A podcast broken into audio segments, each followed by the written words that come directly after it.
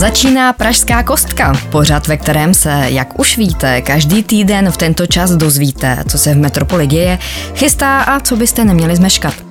Čekají vás zprávy z ulice, radnice i kulturní scény. Vítá vás Pavlína Kosová.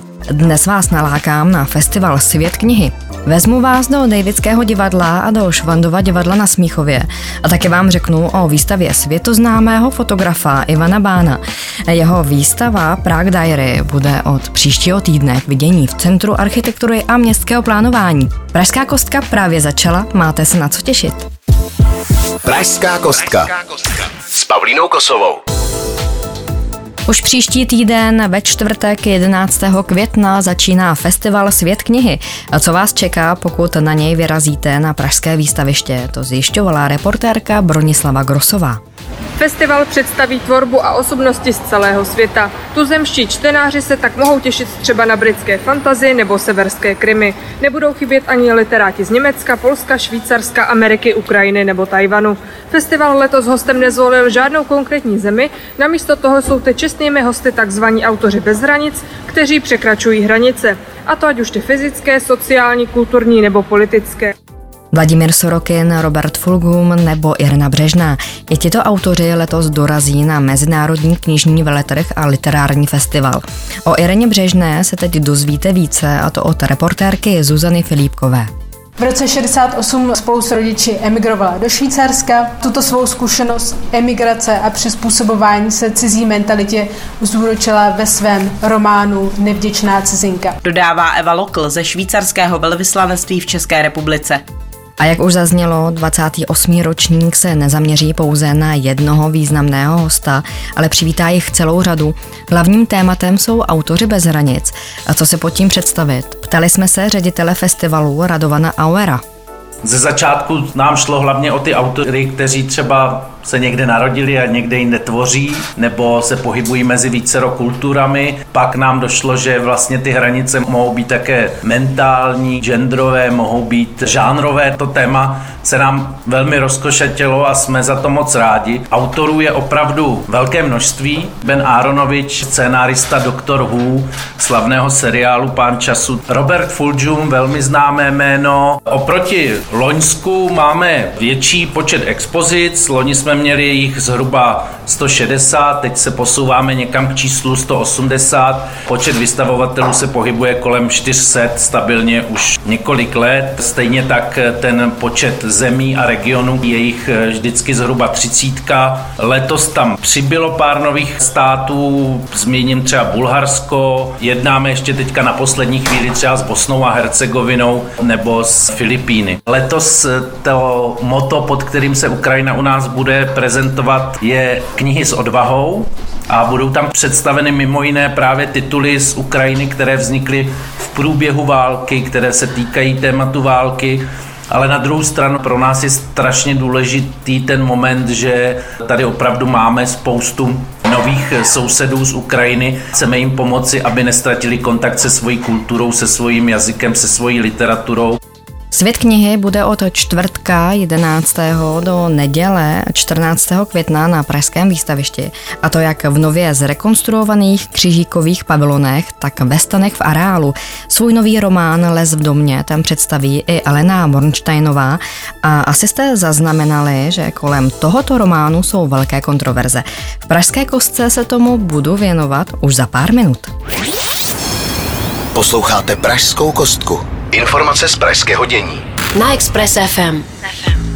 Českým literárním prostředím hýbe kauza kolem nově vydané knihy Aleny Mornsteinové Les v domě. Výtvarnice Toybox kritizuje spisovatelku za to, že vykradla její životní příběh spojený se sexuálním zneužíváním, který sama zpracovala v roce 2019. Kontext teď předá editor kulturní rubriky Seznam zpráv Jonáš Zbořil.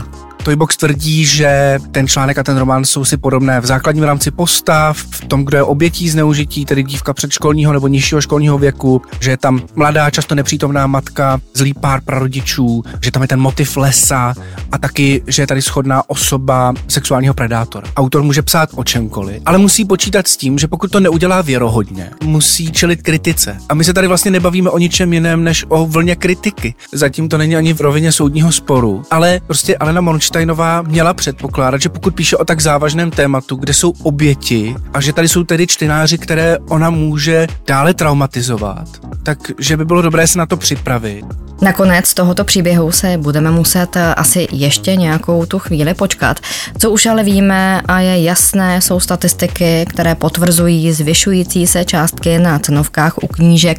Knihy za poslední rok zdražily o 30% a jejich ceny pravděpodobně ještě porostou. Ministerstvo financí u nich navrhuje zvýšit DPH z 10 na 14% a podle předsedy Svazu českých knihkupců Martina Vopěnky bychom se tak dostali na nejhorší místo v Evropě. A český trh s knihami by to významně poškodilo vlády jiných zemí už přišly na to, že nižší DPH na knihy vede k multiplikačnímu efektu, tedy přínosům nejen v rozpočtu, ale samozřejmě také ke vzdělanosti a čtenářské gramotnosti. Vánoční trh nám ukázal, že lidé při zdražení knih eh, nedají více peněz za knihy, to znamená, nemůžeme zvýšit obrat knižního trhu, zvýšení DPH by znamenalo přímý odliv finančních prostředků z knižního trhu, což by velice zproblematizovalo vydání zejména knih pro děti a mládež. A podle šéfa Albatros Media Václava Kadlece museli kvůli rostoucím nákladům zdražovat i vydavatelé. Pořád platí, že Česko je mimořádně silný čtenářský národ, takže stejně jako v těch předchozích problematických dobách a v covidu, tak ani teď si Češi nenechají čtení vzít. Ale s tím, jak i vlastně ceny knížek šly nahoru, tak je patrné, že Češi víc o nákupu knížek přemýšlí a nakupují jich o trochu méně. Je to až k 10%. Knihy ale samozřejmě dále vycházejí a to i ty pro děti. 35 děsivých básní a říkanek pro odvážné děti i dospělé vydalo třeba nakladatelství Argo v prvotině Tomáše Peřiny. Knihu o poťouchlé dětské poezie, tam uvnitř něco je, svými děsivými ilustracemi doplnil František Skála. Úryvek z básně Ruda Karkule právě teď uslyšíte. Úryvek čte redaktor nakladatelství Argo Richard Klíčník. Po slavném vlčním přepadení, kteréž to líčí pohádka, ve vlkodlačici se mění. Nadchází pomsta přesladká. Je z ní teď ženská jako hrana. Rozhodně žádná křehule. Hrozivá, vlky opávaná, ukrutná, rudá karkule.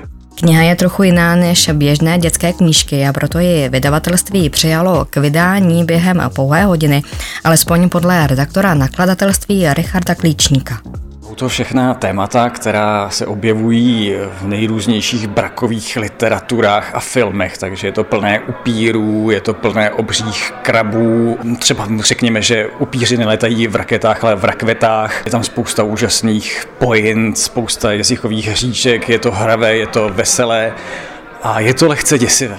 Z knih pro dospělé zmiňme například knihu emeritního šéfredaktora divadelních novin Jana Koláře osmkrát hlavní úloze. Jde o osm rozhovorů s nepřehlédnutelnými osobnostmi našeho divadelnictví. V knize najdeme umělce, jako je třeba Bolek Polívka, Arnošt Goldflam, Jiří Suchý nebo Pavel Kohout. Podle Jana Koláře jde o rozhovory, které vznikaly v průběhu let 2010 až 2021. Jedná se o umělce, kterých si v životě váží nejvíce. Já jsem se za svůj dlouhý život publicisty a autora, dramatizátora, rozhlasového dramaturga, divadelního dramaturga naučil, že nejlepší je nekalkulovat a udělat to, co máte rád a že to je vždycky nejlepší. To nemusí povést třeba kolikrát, ale je to autentický nejlepší a taky všimněte si, že kromě Arnošta Goldflama a Bolka Polívky jsou tam lidé, kteří byli mnohem starší než já, ale určili můj život, miloval jsem jejich tvorbu a proto tam jsou. Je to Jiří Suchý, s kterým se znám 50 let a který vlastně způsobil, že se pohybuju ve sféře kultury, protože jako 16 letého mladíka mě přijal a e, já jsem o divadle jako z prostých poměrů ne, nevěděl nic a vlastně to mě nasměrovalo do světa divadla. Ten náš vztah je dlouholetý, já jsem taky vydal knížku o semaforu, jsem editorem různých alb, který vydává o semaforu Suprafon a autorem Slívnout. Češi jsou národ čtenářů. V obchodním centru Eden jsme zjišťovali, jak jsou na tom konkrétně Pražané. Spíš dostávám od dětí, nebo zase kupuju někomu na Vánoce a tak. Do knihovny nechodím, ale mám kamarádku, která chodí do knihovny a vždycky mě to šoupne. Moc nemám čas. No, jsou teď teda ukrutně drahý. Knížky opravdu tak na ty Vánoce a to už musí být, že třeba ten titul mě úplně osloví. No, já knihy moc nečtu, nemám na to čas. Čtu a kupuju a i chodíme s dětma do knihovny. Pro dospělí kupuju, pro děti si počujeme. Já teda musím říct, že poslední rok a půl asi kni- kupuju z knihobotu, což jsou vlastně vrácené knihy nebo tak jako z druhé ruky, kterým se dává takhle nový život. Jsou jako třeba o 30% levnější, než byste si novou koupili. Ale přitom jsou to aktuální i tituly. Prostě lidi si to jednou přečtou a rovnou to dají vlastně jako do oběhu znovu zpátky. Pražská kostka. Na Expressu. Naslouchá zvukům města, snaží se porozumět jazyku, kterým mluví, vnímá jeho minulost, charakter, neopomíjí výrazné dominanty ani zapomenuté kouty. S citlivostí reaguje na jeho rozmanitosti i rozporuplnosti. Vizuálně vypráví jeho všedně nevšední příběh. Právě jste slyšeli kousek z pozvánky na výstavu Prague Diary fotografa Ivna Bána. Na to se můžete přijít podívat už od příští středy do Centra architektury a městského plánování. A hostem Pražské kostky je Štěpán Bartl, vedoucí kempu. Díky, že jste přišel do Expressu. Díky za pozvání, dobrý den. Kde se zrodila ta myšlenka uspořádat výstavu fotografa? My se v kempu věnujeme převážně Praze, to znamená veškeré výstavy se týkají rozvoje Prahy, budoucnosti Prahy, ale jednou za čas eh, chceme udělat i něco umělečtějšího, podívat se na Prahu jinou perspektivou. A, a právě proto zveme zahraniční umělce eh, a Ivan Bán je jedním z těch nejpřednějších, je to v tuhle chvíli pravděpodobně nejznámější fotograf architektury a shodou okolností nikdy nebyl v Praze. Takže pro nás to, to byla úžasná příležitost eh, ukázat eh, město skrz objektiv někoho, kdo ji navštíví poprvé, eh, tu naší oblíbenou Prahu. Výstava je rozdělená do několika částí. Mohl byste nám je teď představit?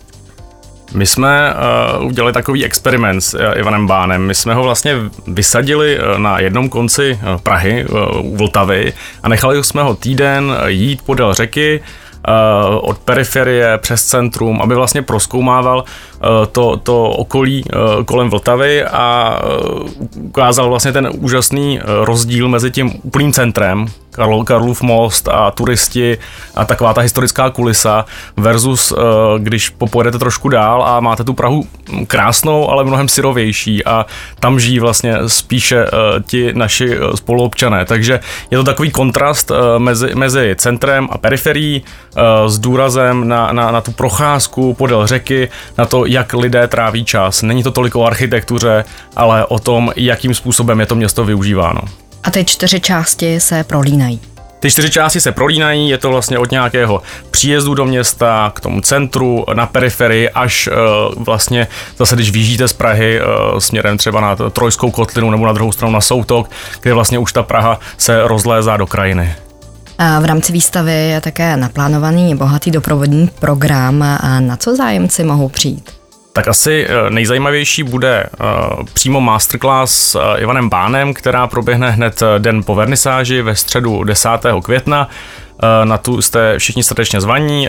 On bude vyprávět, jak se vlastně stal z dokumentárního fotografa, což on opravdu je, on není primárně fotograf architektury tím nejvyhledávanějším fotografem architektury, kdy opravdu ho oslovují ty největší jména eh, eh, světový, světové hvězdy, aby pro ně eh, nafotil jejich nejnovější projekty. Tak masterclass s Bánem přímo ve středu, nebo, pak, nebo pak máme kurz focení, který pro nás uspořádalo takové duo Boys Play Nice, což jsou taky fotografové architektury a vlastně pokud máte zájem naučit se fotit město, budovy, tak tenhle kurz je přímo pro vás. Musíme se tam eh, nějak registrovat a nebo je to tak, že kdo dřív přijde, ten bude mít místo? Eh, tak většina eh, akcí v kempu je zdarma, ale musí se na ní zaregistrovat asi primárně na našem webu www.praha.camp nebo třeba na GoOutu. A jaká je poptávka? No už tam moc míst není, takže si když tak pospěšte. A to vše tedy v areálu Emauského opatství Vyšehradská 51? Je to tak, je to prostě několik kroků od Karlova náměstí, eh, přímo vedle Emaus, eh, nachází se tam kemp, Centrum architektury městského plánování. A co ale dalšího v nadcházejících týdnech plánujete? Tak jedna část je samozřejmě doprovodný program právě k výstavě Ivana Bána Pražský denník. Zároveň se ale věnujeme řece jako takové. Podél, podél Vltavy je asi největší množství rozvojových projektů, ať už se jedná o kranový park Soutok, nebo nový park Rohanský, Rohanský park a tomu se plánujeme věnovat. Právě třeba výstavou o vítězném návrhu toho takzvaného Rohanského parku. Téma město a řeka je zároveň letní, téma letního programu, kdy vlastně relativně odlehčeným způsobem chceme představovat návštěvníkům, jakým způsobem Praha rozvíjí právě místa kolem řeky. A to bude tedy systém přednášek? Nebudou to přednášky. Myslím, řekli jsme si, že v létě do, do toho našeho prostoru na přednášky nikoho nenalákáme, proto to bude kombinace komentovaných procházek, projížděk na kole a nebo také projížděk na lodi. V minulých letech jste pořádali příměstské tábory pro děti. Bude to i letos? Bude. Eh, máme dva eh, příměstské tábory, respektive eh, dva turnusy.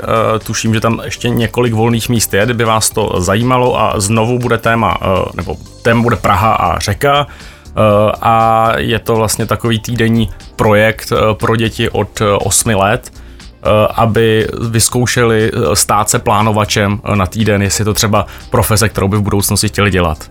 A z těch minulých ročníků, pokud byste to měl zhodnotit, jde jim to?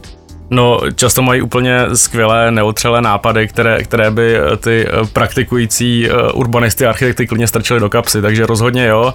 A v minulých letech třeba plánovali novou filharmonii, nebo, nebo most přes Vltavu právě a takže rozhodně, rozhodně uh, pokud vaše dítě si rádo hraje třeba s legem nebo s kostkama, tak ho pošlete na náš příměstský tábor.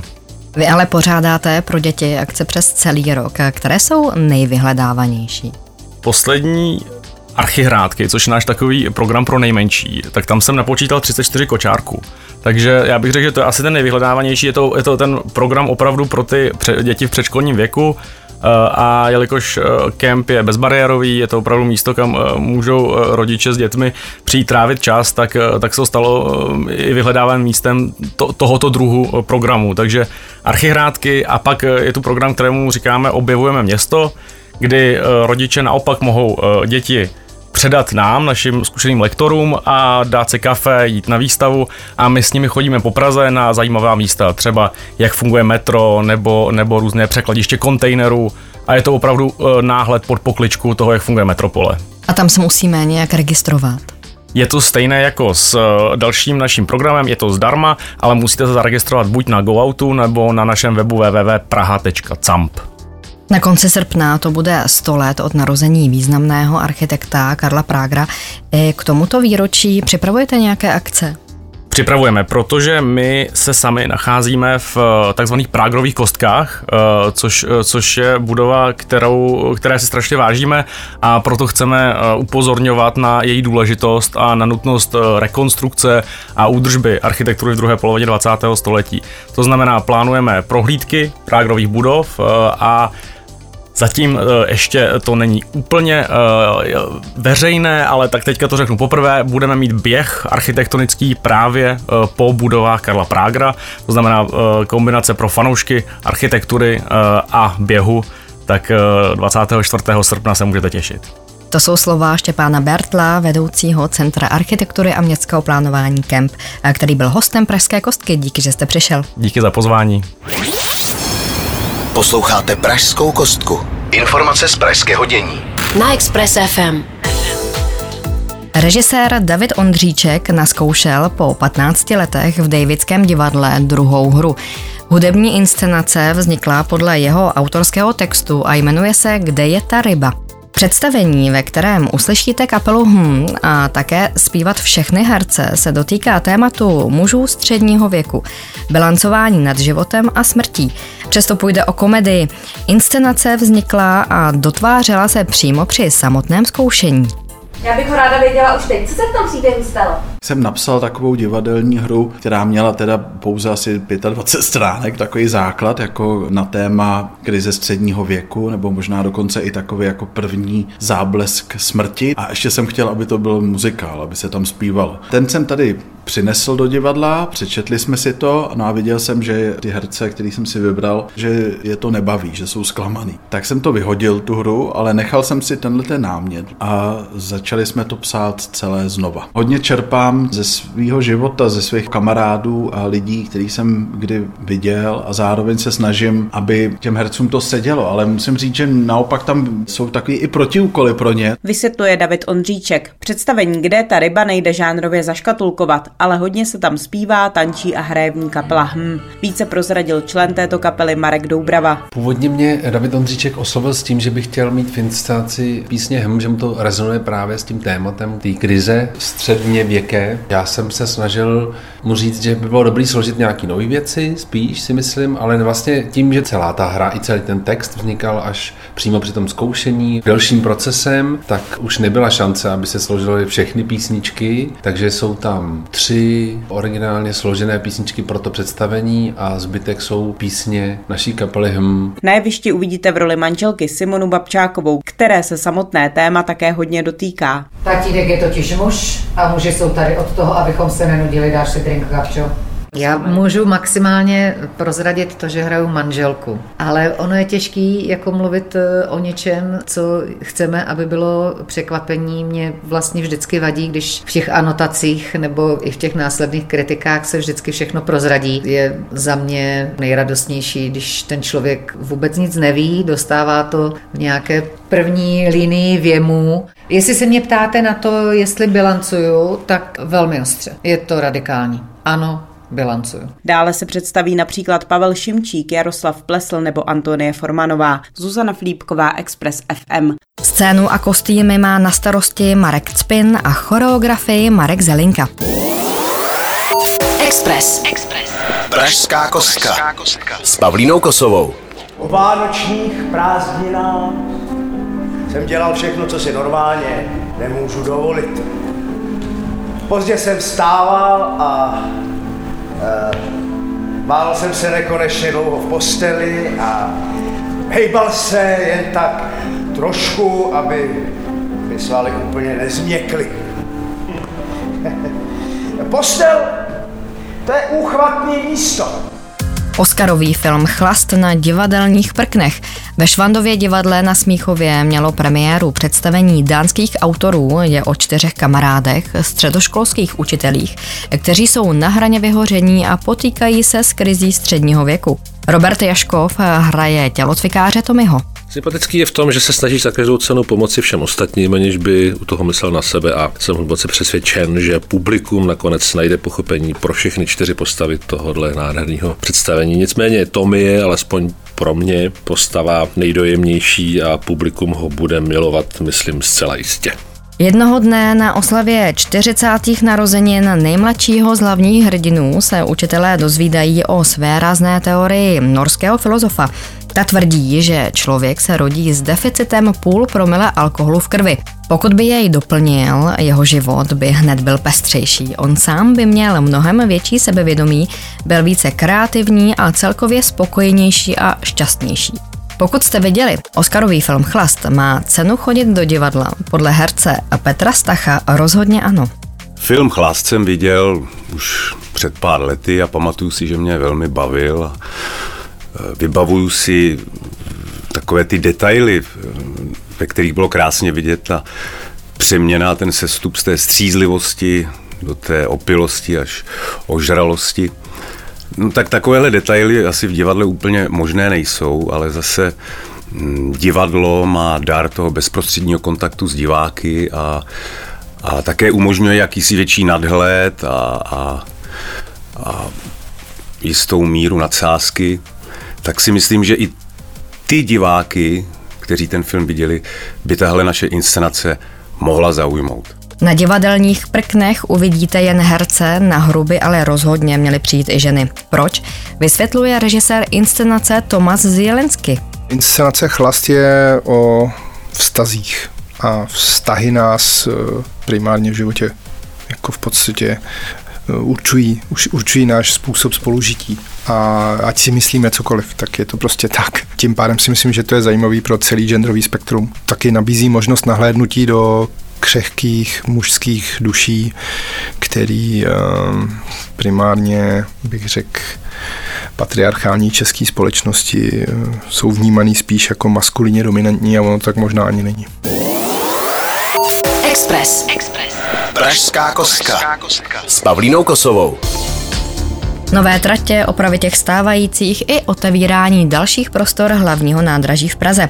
Zpráva železnic představila svoje plány na letošní rok a byla u toho i reportérka Bronislava Grosová. Aktuálně se v Česku staví na více než 170 kilometrech. Práce už začaly třeba na plánované trati na letiště mezi stanicemi Praha Bubny a Praha Výstaviště. Opravy se konečně dočká i nádraží Praha Smíchov nebo stanice Praha Masarykovo nádraží. Vypsaný tendr je už i na rekonstrukci úseku Karlštejn a Beroun. Cestujícím se letos přístupní taky čas interiéru Fantovy budovy Pražského hlavního nádraží.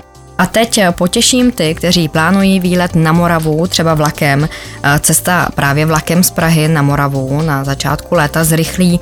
Šéf zprávy železnic Jiří Svoboda slibuje, že před prázdninami skončí dlouhodobé opravy na nejvytíženějším českém koridoru. Dopravu tak nebudou doprovázet masivní výluky.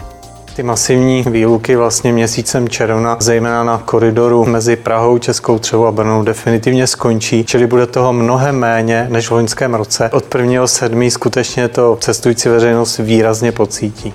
A pokud si chcete vyjet odpočinout do přírody, můžete zkusit i šumavský sportovní areál Špičák. I ten totiž zahájil letní sezónu. Kromě 8 kilometrů tratí pro bajkery nabízí také novou 1,5 kilometrovou trasu s nízkou obtížností, vhodnou pro začátečníky a rodiny s dětmi. Co na návštěvníky čeká, prozradil mluvčí Karel Samec. Budou otevřeny všechny trasy bike parku, půjčovna kol a dalšího vybavení, i zdejší bajková škola a hned v sobotu 6.5. i nová moderní horská restaurace u Lanovky. Lanovka začíná svůj provoz v 10 hodin a končí v 16. A pokud ale zůstáváte o tomto prodlouženém víkendu v Praze, připravte se na dopravní omezení v centru, a to zítra v neděli 7. května.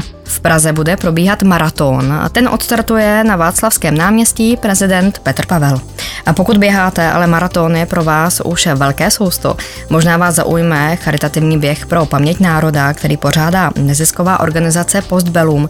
A toho se můžete zúčastnit příští sobotu 13. května na několika místech po celém Česku. Vítěžek ze startovného poputuje na další natáčení vzpomínek pamětníků, projekty ve školách a na sociální pomoc bývalým politickým vězňům a dizidentům. A příští týden se taky dozvíme, jaká omezení nás čekají v době hlavních prací v rámci druhé etapy rekonstrukce Barandovského mostu. Ta se totiž blíží, odstartuje už 15. května. Už teď je přitom na Barandáku dopravní omezení kvůli přípravným pracím. Více v Pražské kostce už za týden a už za týden se na vás znovu těší Pavlína Kosová. Pražská kostka. Na Expressu.